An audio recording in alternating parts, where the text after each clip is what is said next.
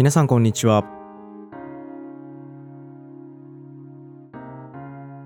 映画館の喫煙所くまです。本日紹介する映画はザ・スーサイド・スクワット極悪党集結。UNEXT にて提供されている作品になります。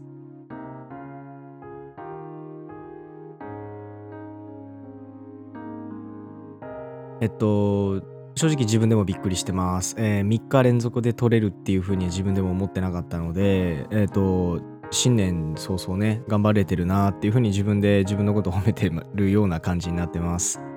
でえっと今ちょうどこうスーサイドスクワットやりますっていう風に言ってえっとまあこれスタートしたんですけど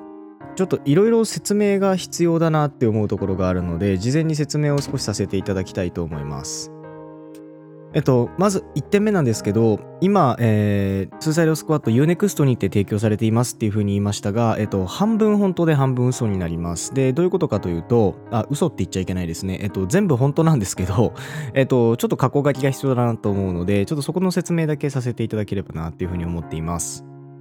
えっと、どういうことかというと、えー、UNEXT にて提供はされているんですが、えっと、すべて無料で見れるというものではないので、えっと、そこだけご了承いただければなと思います。300円ぐらい払うと見れるような作品になっています。で、今ちょうどキャンペーンやってるみたいなので、もしよかったらそれ使ってもらえればなと思います。昨日までだったのかな？今日までだったのかな？いつまでやってるのかな？よくわかんないですけど、あの、ぜひ使って、まあ、使わなくても別に見て、見るにはいい作品だと思うので、ぜひ、あの、見ていただければなというふうに思うので、よろしくお願いします。えっと、まあ、最近の僕の生態について気になっている人がどれだけいるのかわからないですが、えっ、と、まあ仕事に行って、仕事に行く前の電車で映画を見て、帰りの映画で、帰りの映画じゃないですね、帰りの電車で映画を見て、っていう風な形で映画が一本見れているので、それをあの次の日の当てにして、前日見た映画の表をするっていう風なルーティンが今ちょっとずつできてきているので、このままいければめちゃくちゃいいなと思っていますが、まあ、いつできなくなるかわからないので、まあ、あの、その時には、ああ、いつあれだなっていうふうに思ってもらえればいいかなと思います。あの、サボり癖は、サボり癖自体はあるので、明日終わってもおかしくないっていうふうに思っているので、あの、そんな感じで、ゆるゆる見てもらえればなっていうふうに思っています。はい、えっと、そしたら、えー、スザレスクワットの説明をしていきたいと思うんですが、皆さんどうでしょう？この映画見たことありますか？もしくは、あの、これの前作って言っていいのかな？前作って、あの、こう、厳密に言うと、これの、あはい、えっと、厳密に言うと、これの、これの前作っていうのは、えー、ザ・スーサイド・スクワットっていう風な作品ではなくて、また別のものがあるんですけれども、あの、ちょっとこう、マーベルもそうですけど、この DC っていうのに関しても、ちょっと格好付けがかなり多い作品になるので、それをこう、ダラダラと話すような回にできればなっていうふうに思っています。で、まず多分説明をしなければいけないのが、えっ、ー、と、マーベル・シネマティック・ユニバースっていうのは多分皆さんご存知だと思うんですよ。MCU っていう風に言われるやつです。マーベル・シネマティック・ユニバースで頭を取って MCU っていう風に言われるんですが、えっ、ー、と、もう一つ、あんまりこう聞きなじみがないものとして DCEU っていうものがあります。D、えっと、ディテクティブコミックスエクステンデッドユニバース、えー、もしくは DC エクステンデッドユニバースっていう風に言われるものです。で、どういうものかというと、あのーバットマン3部作っていうのが昔あったのを皆さんご存知でしょうか？あの、ヒース・レジャーのジョーカーがあった、あの、ダークナイトが含まれている3部作になるんですけど、なんで、ダークナイト・ビギンズ、ダークナイト、えー、ん？違う。バットマンビギン、バットマンビギンズは違う。ん？バットマンビギンズでいいのか？そうですね。バットマンビギンズ、バットマンダークナイト、バットマンダークナイトライジングっていうその3つの作品のことを3部作っていうふうに指されるんですがそれ以降の作品のことを、えーと、DC エクステンデッドユニバースっていうふうな名前で、えー、呼称されることが多いです。でこれに関しては、えーと、かなり、あのー、マーベル・シネマティック・ユニバース MCU に対しての対抗馬として、えー、作られているっていうふうに考えられることが多いですし、えーと、ものとしてもこう対になって考えられることが多いんですけど MCU の方がかなり成功しているのに対して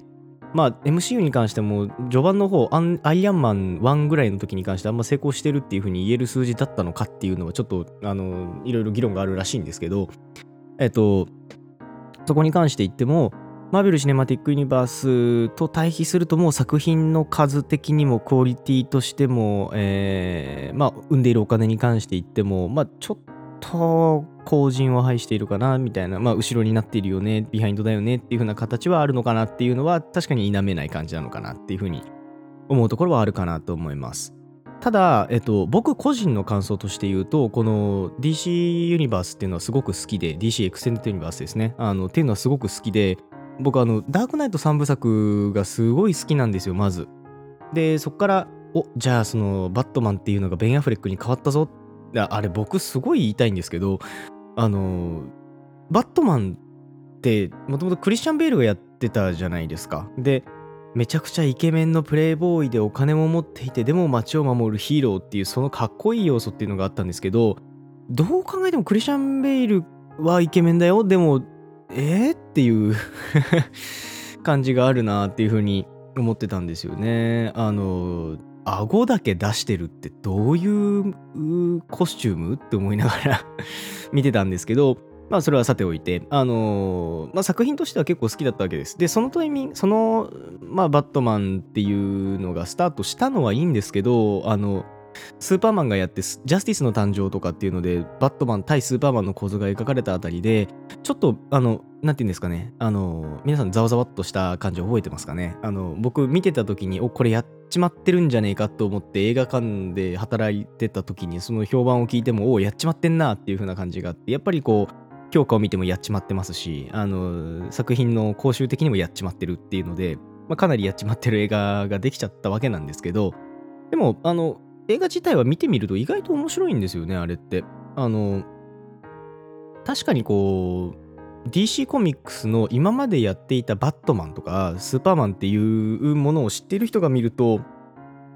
ちょっとこういうんじゃないのっていうふうにこういうんじゃないんじゃないのっていうふうに言いたくなる気持ちはまあすごくわかるんですけどでもよくよく考えてみてって言いたいところがもともとコミック版でやっていたあのー、バットマンっていう表現の仕方があってでその後のところでえー、こう、まあ、その侍未版、侍未版じゃないですね。えっ、ー、と、なんだっけ、あの、インセプションとか撮ってる人、キューブリックじゃなくて あー、やばい、出てこない。えー、っと、ちょっと待ってくださいね。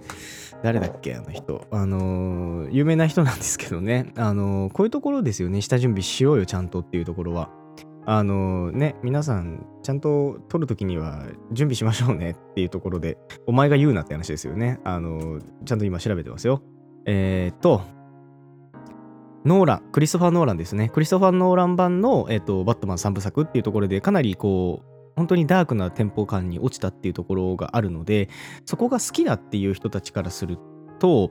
例えばその前にやっていた「バットマンフリーズの誕生」だったりとかああいうところでコミカライズされたっていうかちょっとこうおちゃらけてるように見えるようなバットマンのキャラクターまあそんなことはないんですけど実際多分見てみると。っていうのはどうなんて言うんでしょうそこが好きだった人からすると多分今のバットマンとかってその DCU の中であるバットマンっていうのはあんまり良くないんだろうなっていうふうに思うんですけどその作品が出てからドル箱になった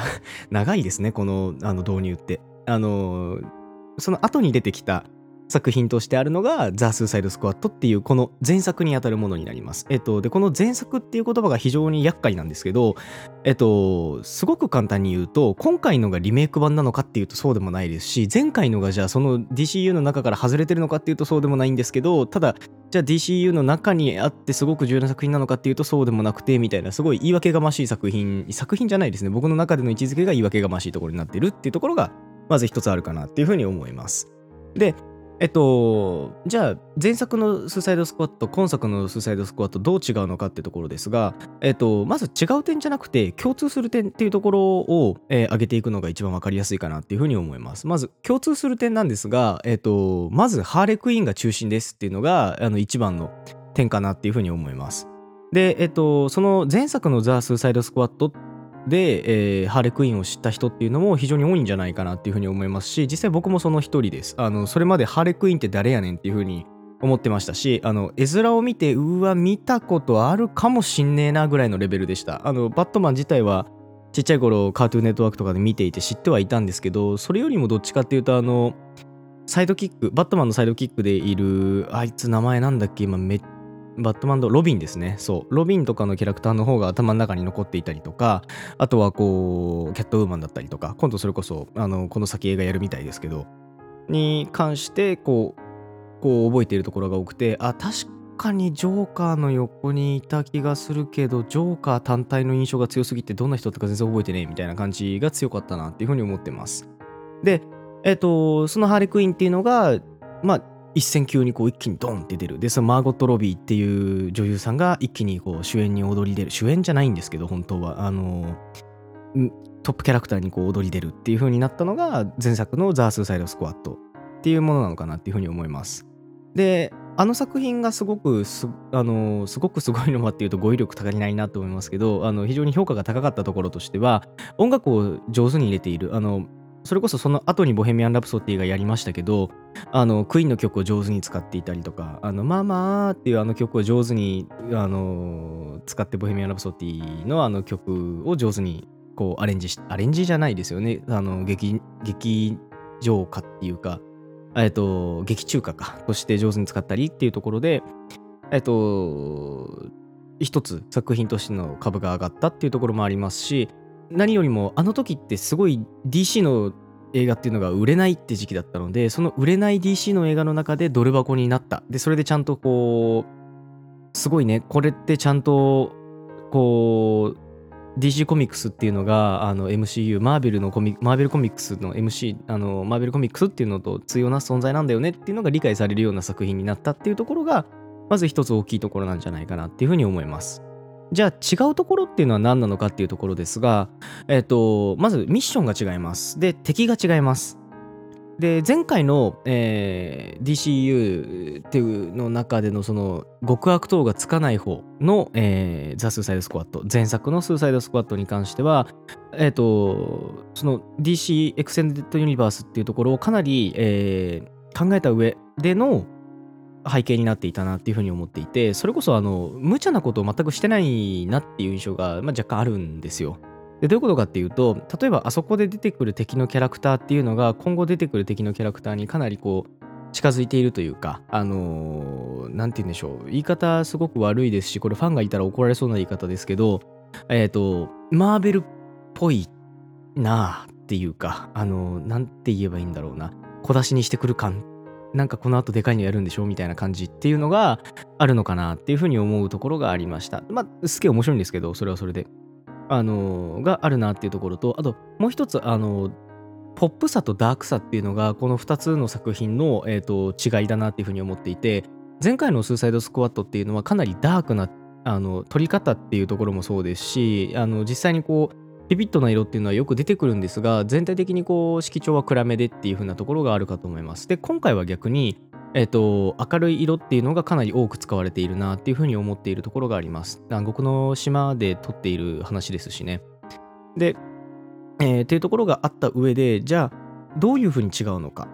で敵はまあさっき言った通りなんか宇宙人みたいなやつが襲来するってところは一緒なんですがえっ、と前回のがなんかこうマイティーソーみたいなやつらがいっぱいマイティーソーに出てきそうな敵のやつらがいっぱい出てくるっていうところえ合ってるよね？俺これ同じ映画だよね？あのちょっと今僕今若干怖いのがえー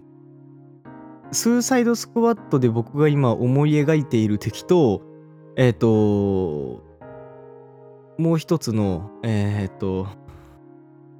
あダメですね僕今日記憶力ゴミですねえっ、と調べるんで待ってください。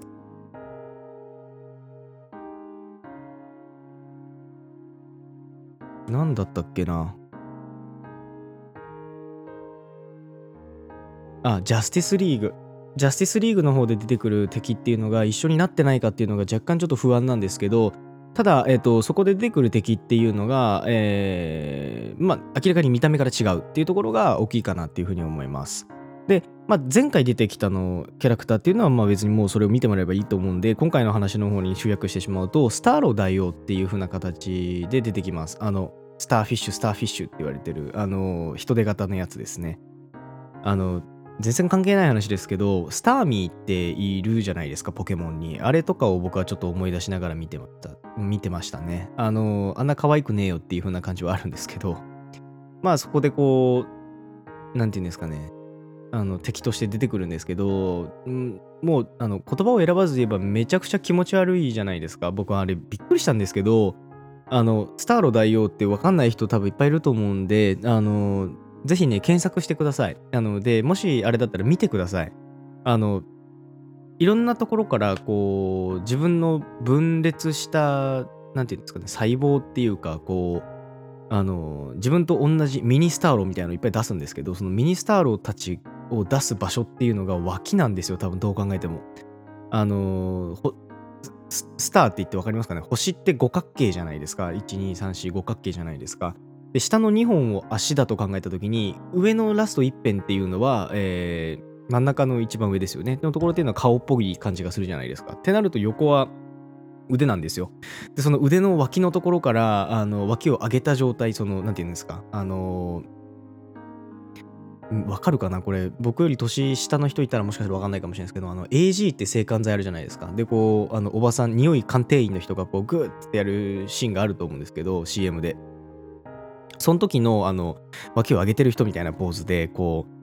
う、あのミニスターロたちがいっぱい脇の間から放出されていくんですよ。もうそれが超気持ち悪くて、最高みたいな感じなんですけ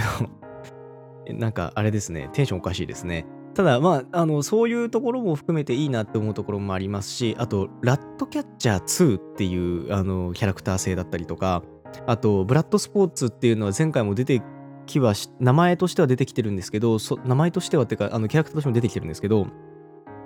ただそこでこう、あのー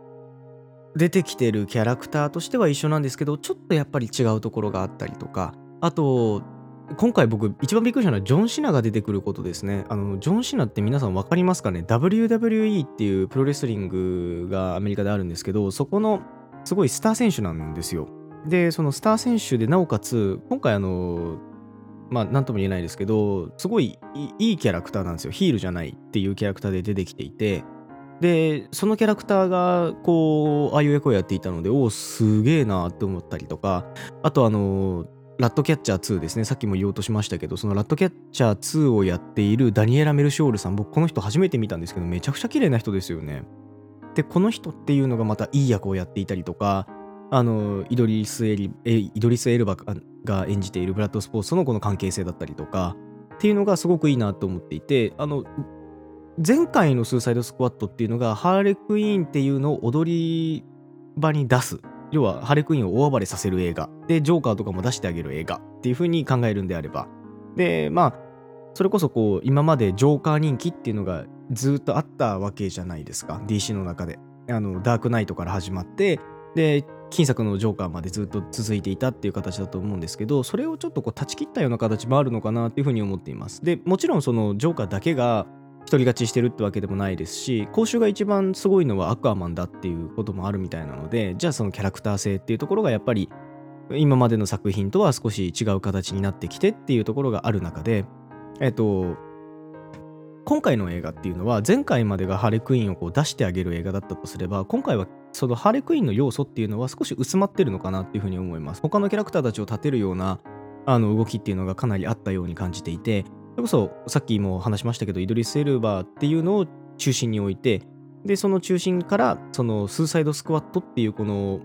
チーム感をしっかり見せるっていう風にあの作品の撮り方っていうか流れっていうのが変わっているのかなっていう風に感じています。でそれこそこの撮り方ってどっかで見たことあるよなとかっていう風に感じていたらやっぱり監督はジェームズ・ガンなんですよね。このジェームズ・ガン監督って皆さん分かりますかね？ガーディアンズ・オブ・ギャラクシーを撮った監督なんです。で、えっと、これで史上初の、えっと、MCU、そして、えっと、DC、DCU の作品を撮ったあの監督さんっていう風になったみたいなので、おお、すげえっていう風に思ってたんですけど、よくよく見てみると、イドリス・エルバもこれ、あれなんですよね、MCU の方にも出てるし、この DCU の方にも出てる作あの俳優さんになるんですよね。ってことっていうところから考えると結構あの面白い作品にやっぱなってるなって思いますしあとこのジェームズ・ガン監督ってやっぱりそういうとこだよねって思ったのがあの語話描写がすごいんですよねで僕認識がもし間違ってなければこの語話描写ってなんかどっかで見たことあんだよなどこだっけなっていうふうにずっと思ってたんです。でそのずっと思ってたことっていうのが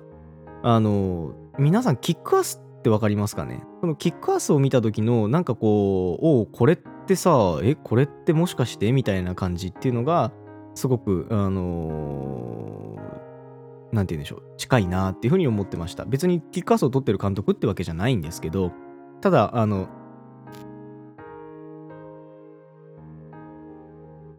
ああいう映画を見た時のこうちょっとこう何て言うんですかヒーローたちを見てるんだけど悪いものを見ているような感じっていうのがあの一つあるかなっていうふうに思いますで、えっと、なんて説明したらいいんでしょうね。こう非常に難しいところがあるかなとは思っているので、あの作品をじゃあ一重にこう説明してみてよって言われると、やっぱ難しいところがあるのは間違いない作品だな。なそんなことないか。うん。でも、あの、あの、なんて言うんでしょう。昨日解説をした浅草キットとかに比べれば、よっぽどこう話すことはいっぱい、よっぽど話すことはいっぱいあるっていうと失礼ですね。えっ、と、そういうことじゃなくて、えっと、話しやすい作品なのは間違いないかなっていうふうに思います。例えばこうキャラクターたちっていうのをどう見せるかっていうところ、あの歌丸さんのラジオでも僕大好きで聞いてるんですけど、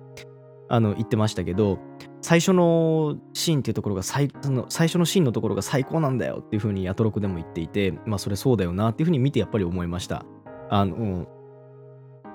スーサイドスクワットって僕らが聞いていて一番最初にメンバーが出てきたらあすげえこいつらがいろいろやってくれるんだっていう風に思いながらいろいろ見ていくわけなんですけどそれがこう開始10分ぐらいでおおいおいおいっていう風に言いたくなるような感じからアバンが流れるっていう風な形でおなんかこれなんな騙された？みたいな感じ。これがすごいうんうん。すごいなって思うところですしあと、もう一個言うと、あのジェームズ・ガン監督って多分あの人じゃないもの出すの好きですよね。あの、ウィーズーみたいな名前の、あの、何でしたっけ、猫みたいなキャラクターが出てるじゃないですか、今回も。で、そいつも出てますし、あの、七上、あの、キングシャークっていう風な名前で出てるサメのキャラクターがいたりとか、あの、そういうところっていうところを考えても、おこれは、この人、こういうの好きなんだな、多分っていう、あの、英語でナードっていうらしいですけど、そのナードな感じっていうのがちょっとずつ出てるのがすごく楽しいなって思いながら見ていました。で、えっ、ー、と、じゃあこの作品どういうところをこう、なんて言うんでしょう、押してったらいいのかな、どういう人におすすめしてったらいいのかなっていうふうに、こう僕昨日からずっと考えてるんですけど、ちょっとこう難しいぞっていうふうにやっぱり自分で思っています。えー、どういうところが難しいか。えっ、ー、と、まずなんですけど、えっ、ー、と、出てくるキャラクターがやっぱマーゴット・ロビー演じるそのハーレクイン以外はかなりマイナー。で、前作をもし見ている人であれば、ああ、ブラッドスポーツね、わかるわかるっていう風になるんですけど、あの、ガーディアンズでもそうなんですよ。ガーディアンズも、俺がスターロードだってこう、結構そのあのキャラクターがドヤ顔するんですけど、お前誰やねんっていう風に全員が思うっていうあの感じがあるので、えっと、DC がめちゃくちゃ好きな人、その、ちょっと好きですとか、ダークナイトとか見ましたみたいな、僕みたいなようなファンじゃなくて、あの、すげえ好きな人だったら、うわー、来たってなるのかもしれないですけど、そうじゃない場合には、ちょっと、あの、最初やっぱりこう飲み込むのに時間がかかるっていうのはあるのかなっていうふうに思うところはあります。ただ、えっと、見せ方がやっぱり上手なので、そこに関しては不安はあまりないなっていうところもあって、じゃあ、あの、ハーレクイーン好きな人見たらどうですかっていうとこなんですけど、えっと、今回のハーレクイーンに関しては、僕、正直ちょっと懐疑的なところがあって、えっと、今まで出てきてるハーレクイーンって、こう、いろんなバカをやるじゃないですけど、こう、こっちがスカッとするようなジョークを言ってたと思いますし、あの、こっちがこう、スカッとするような、あの、演技っていうのが、演技っていうか、こう、行動っていうのがあったなっていうふうに思ってるんです。あの、どちらの意味でもむちゃくちゃなんですけど、ただ今回に関しては、なんか、あの、こんなやつだったっけ？ハーレクイーンってっていうようなあの印象があるかなっていうふうに思っています。あのー、もう一個作品で、バーズ・オブ・プレイっていう、あの、方があるんですけど、あの、ハーレクイーンと、えー、鳥たちの戯れみたいな、よくわかんない名前がついてるやつですけど、そのバーズ・オブ・プレイの方を思い起こさせる形っていうか、そっちからの流れなのかなっていうふうに思うようなハーレクイーンの動きっていうのが多くて、なんか、あの、一作目のスーサイドを見た時には、ハーレクイーンってすげえいいなと思ったけど、なんか2作目、3作目ってなると、ちょっと胃もたれしてくるなっていう感じがあるんだなっていうふうに思いながら見ていましたし、となってくると、このブラッドスポーツがすごくよく見えたりとか、七上ってなんかあんまりこう、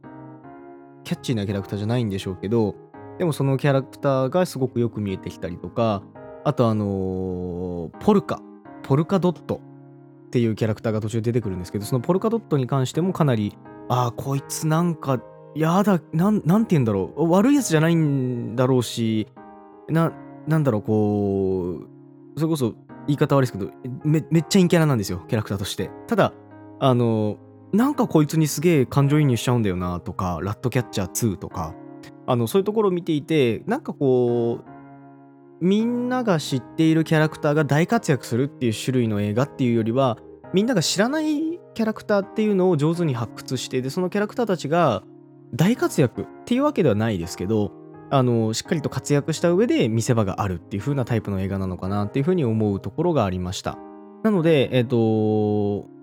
知らないヒーローが活躍するっていうのが大丈夫な人であれば見て楽しい映画なんじゃないかなっていうふうに思いますしあとガーディアンズとかを最初に見て大丈夫だった人面白かったって思える人に関してはあの間違いなく面白いなっていうふうに思える作品にはなっていると思うのであのそこを了承できる方だったらあの見ていただいた方が絶対いいだろうなっていうふうに思っています。面白いのは間違いないです。あのであのこの前のところでも言ったと思うんですけど、グロ描写、ゴア描写っていうのが、あの、少なからずあるものにはなるので、あの、頭が吹き飛んだり、こう、頭が切られたりとかっていうシーンがよくあるので、ちょっと血がダメな人っていうのは見ない方がもしかしたらいいかもしんないですね。あの、いっぱい出ます、血は。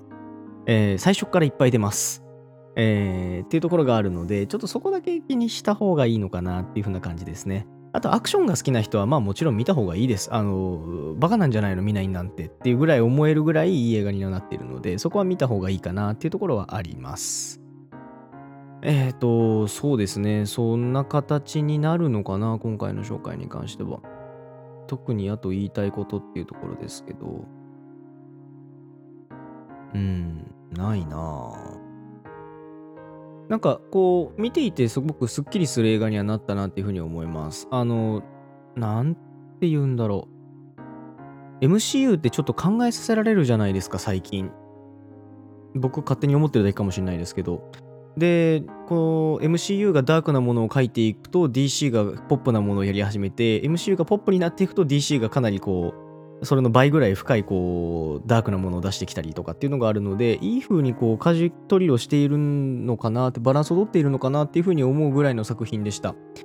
でまたこのジェームズ・ガン監督に関してはダあのさっき言ってたガーディアンズの3作目を撮る予定が今後あるらしいのでもしそれの方も楽しみだなって思いますしあのジョン・シナ演じるピースメーカーのドラマが HBO でやったりするっていう話も聞いたので、まあ、それも楽しみだなっていうふうに思っていたりしています。なので、あのー、なんでしょう、DC、まだこれからいろいろやる可能性があるぜ、全然面白いぜっていうふうに思っているところなので、皆さんそこら辺からこう、目を離さないようにしていると、DCU の方も終えて、こう、アメコミ好きだぜっていうふうに、かっこつけて言えるのかなっていうふうに思うところもあるので、ぜひ、あの、見ていただけたらなっていうふうに思っています。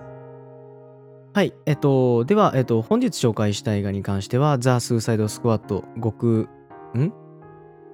うん。ザ・スーサイド・スクワット極悪党集結、えー、Unext にて、えーと、ポイントで見られるような形で、えー、提供されている作品になっています。無料で見れるもの、媒体は確かなかったと思うので、無料っていうかそのお金を単発で払って終わりっていう風な形ではないと思うので、あのー、何かしらに入っていただいてっていう風な形になるか、もしくはこう YouTube だったりプライムビデオっていうところで、えー、見る、もしくは TSUTAYA で借りてくる、等々っていう形があるかと思うので、そこら辺でこう探ってみて、あの、見て、見て、見てもらえればいいのかなっていうふうに思っています。では、えっと、本日紹介をさせていただきました、ザ・スサイド・スクワット極撃役と集結でした。えー、では、えっと、熊でした。バイバイ。